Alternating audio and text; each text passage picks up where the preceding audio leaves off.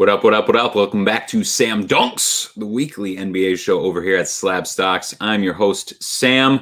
We are in week six of the N B A season, but I'm not going to talk a whole ton about week six action in the N B A today. I'm going to have a little bit different of an episode because there's a trend that I've been noticing.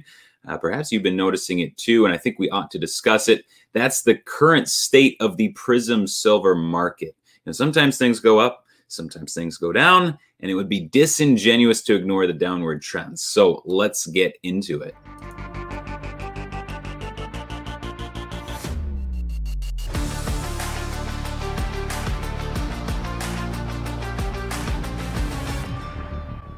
To facilitate today's discussion, we'll start by looking at the youthful sharpshooter. That's Trae Young of the Atlanta Hawks. You all know him as one of the hotter young players to buy over the past couple of years. Let's take a look at his charts and see if that's still the case. On the season so far, his Prizm Silver P S A ten rookie card has lost eighteen percent in value overall, uh, but that just only tells part of the story. Going back to the beginning of the season, we see a rather sharp uptick of forty-eight point five percent over the first week and a half of the regular season.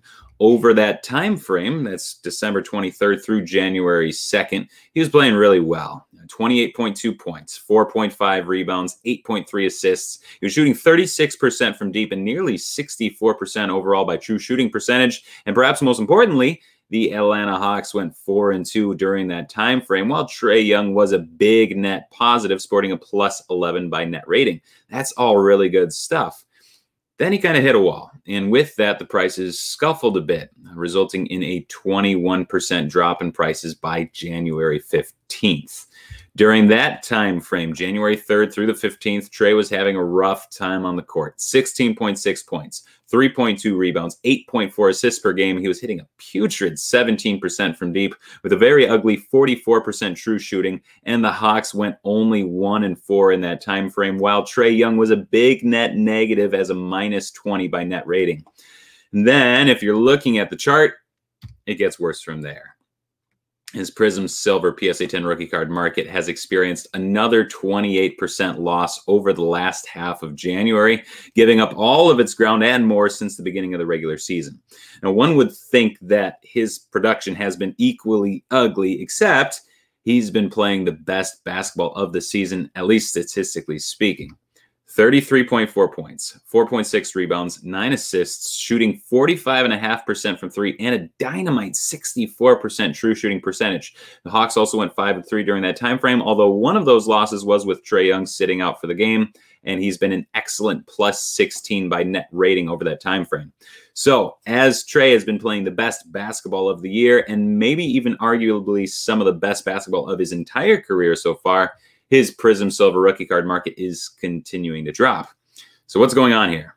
You know, first of all, it's pretty clear that, at least in this particular instance, card value has been divorced from the actual on-court product, which, based on the overreactive market history with some of the guys we've seen, like Bol Bol last year, Taylen Horton Tucker this preseason, I'd say that's a somewhat healthy development.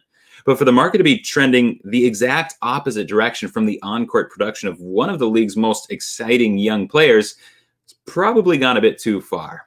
But it's not just Trae Young either. You know, this is a trend that we're actually seeing across the Prizm Silver rookie card market. We're going to look at some of the hottest cards of recent years to show this. Uh, Young's two thousand eighteen draft parker, partner, Luka Doncic, he's not taken a huge hit, but he is down six percent since the start of the regular season. Uh, that's all while he continues to be one of the best young players and M V P candidates in the entire N B A. Zion Williamson, uh, he's one of the big drivers of last year's sports card boom. His Prizm Silver P S A ten rookie has been a big loser thus far. He lost forty-two percent in value since the beginning of the regular season. He's been playing pretty well. The Pelicans have been pretty bad, but he's been playing pretty well.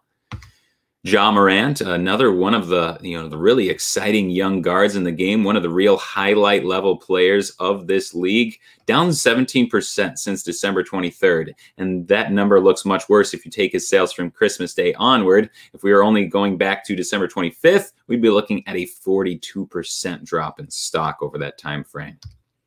Uh, we can even go back a bit further. You know, find a guy who's really cemented his status in the great N B A market of Boston. A guy who was a much smaller P S A ten population than anyone else we've already listed. Over twelve hundred fewer P S A tens available than Luka Doncic. And yet Jason Tatum's P S A ten Prizm Silver rookie card market has dropped eighteen percent overall since the beginning of the regular season.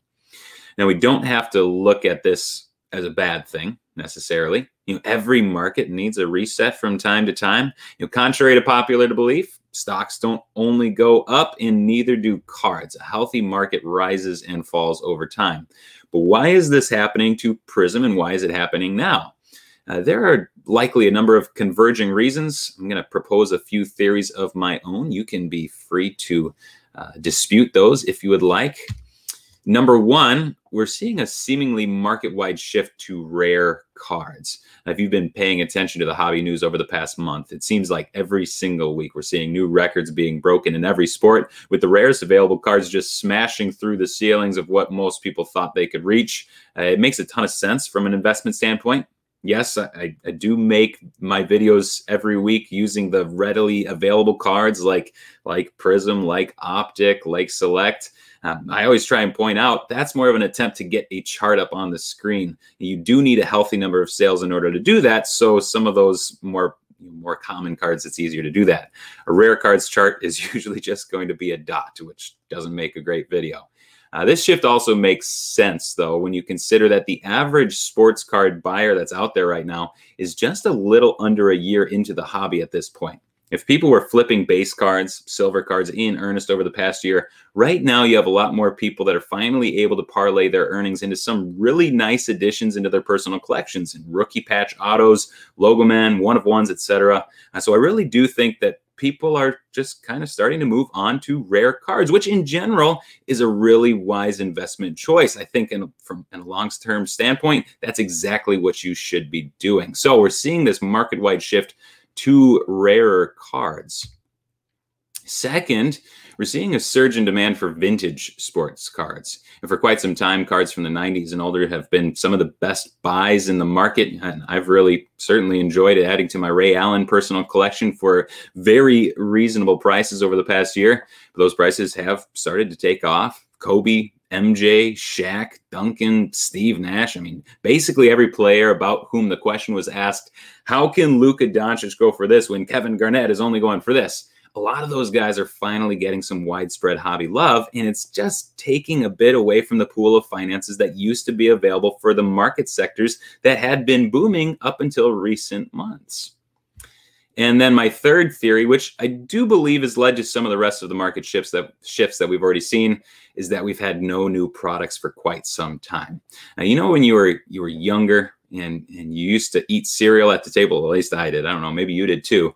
And you look at the back of the cereal box. It seems like when I was when I was a lot younger, the games and the puzzles on the back of the cereal boxes would change rather frequently. And as I grew older, I'm not sure if it was just my perception or if it was actual reality, but at some point it seemed like those boxes weren't changing for a year or longer at a time. And I hated that.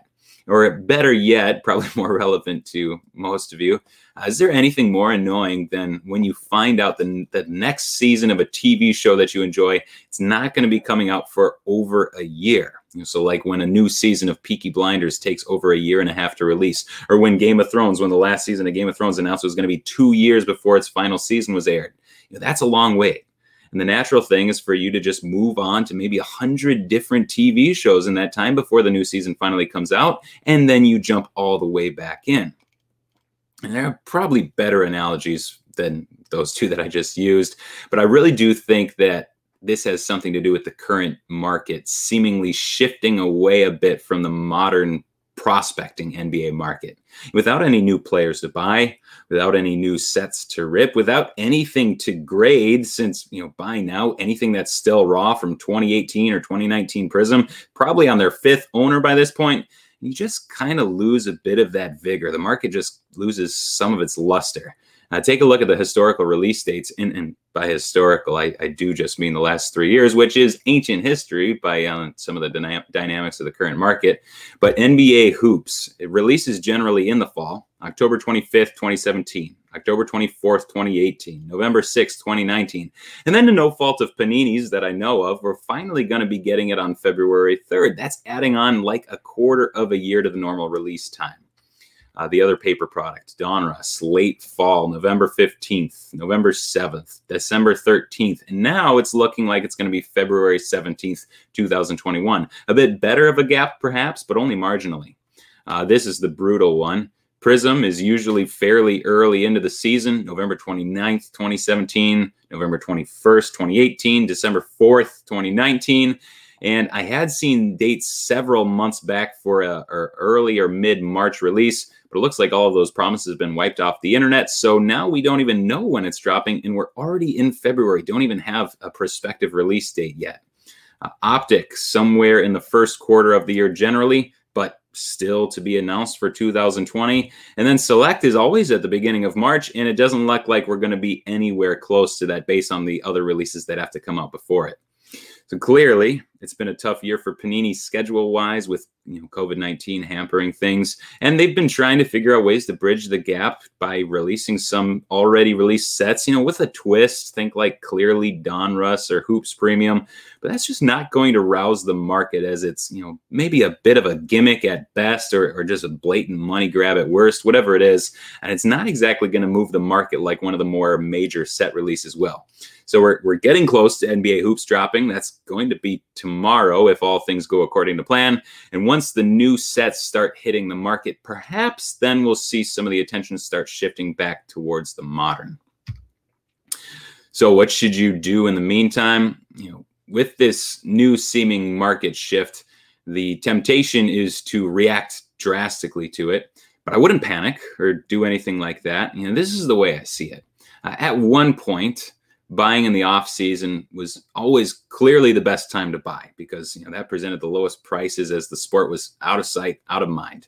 This past off season, the best time to buy was actually in the playoffs, as people were desperate to start selling off their holdings before the off season, which really just put the market into an early forty percent reset. Generally, the early part of the regular season is a time of huge growth. Uh, you know, well, a lot of that growth happened in anticipation of that this past offseason. And now that we're in the early part of the regular season, we're actually seeing a bit of a market reset. As massive amounts of people recognize these trends and try to capitalize on them, the very natural conclusion is that the trends will shift with them. Now, imagine like you're a, you were a kid, you had one of those round pools in your yard, and you were running with your friends trying to create a whirlpool. If you turn around and start running the other direction, it's not as if the pool just keeps moving. The pool starts moving the same direction as you do. That's exactly what's going on in the card market right now. Uh, there, you know, there's this idea, and, well, I don't know if I don't know what to call it. I don't know if it's a fallacy or, or an illusion or an idea or what, whatever it is. But it's this trap that we all fall into where, you know, when we join something, you know, maybe it be a, a new school or a new job or a, a new church, you know, some some new group like that. However things are when we join, that's how we believe it always should be. That becomes the status quo in our minds. And then things change around us, and we don't like the changes, but the reality is that it was always changing, and we just jumped in at one random point of change. You know, like you start working at a company, the set standard in your mind for who should be working there are the people around you on day one of the job. And every person that leaves, every person that comes into the company, your perception of those changes is based on when you started. But in reality, you are just one of those changes along the way too. It had always been in a state of constant flux. We really should not think of the card market any differently. It's always going to be shifting from Prizm to Select to Vintage to R P As, you know, B G S to P S A. There's no status quo. The market's going to be shifting as, as massive amounts of people are chasing the next undervalued commodity. Uh, I don't know if you, you you probably know him. If, you, if you're watching my video, you probably know him. Patrick Ryan, at P Ryan Collection on Instagram. Great follow. I should go watch his lives. He always says, uh, less charts, more art. And I know that I, I've already thrown on like twelve charts into this video, so it's kind of hypocritical, but I do subscribe to that idea. Less charts, more art. Uh, you know, better than trying to chase the trends, better than trying to find the next market inefficiency. just collect what you like. You know, find the guys that you believe in, figure out the guys that you think will get better, buy their cards out of love instead of just solely out of greed. And I would guess that eventually the market will swing in your favor if the last few months have been any indication. Uh, you know, Prizm has always been kind of the breadwinner in the hobby for a long time. And if it is indeed the case that the hobby is shifting away from Prizm right now, that doesn't mean it can never come back. In fact, on the basis of how quickly things change, I'd guess, and, and it is just a guess, it's not a promise by any stretch, but I'd guess that very soon we'll see Prizm on the rise once more, because all it's going to take is a bunch of people forming the opinion that it's currently undervalued. Uh, sorry for getting on my soapbox here today. Perhaps it's because I watched too much C N B C all last week with, you know, there's so much doomsday talk. It was all just extremely tiring. And this, the card market, it can be a fun hobby. You can make money while you're doing it, and that's always fun too. It's easy to see trends and be discouraged or to panic. I think the only thing you can do is to work on your mindset, because you can't control what the market does, but you can control your own mindset. And just wait patiently. Have a little bit of fun in the meantime, and wait and be patient, and maybe you'll make some money eventually. All right, that's all I have for you today. I understand it was a little bit different of a video. Sorry there wasn't a A ton of current N B A talk. There was no starting five. I know a lot of people seem to like that anyways. Uh, but with the shifts in the market recently, I thought that it was important that we talk this out, or at least I thought it was important that I talk this out. You listen. Uh, if you have any other theories on, on the market shifts, I would you know, love to hear them. Drop me a D M on Instagram. Otherwise, you guys have a great rest of your week. As always, really appreciate you giving me your time. Thanks for watching. Uh, we'll see you next week with an update on Week seven, and hopefully some hoops talk too. N B A hoops, that is. All right, have a good week.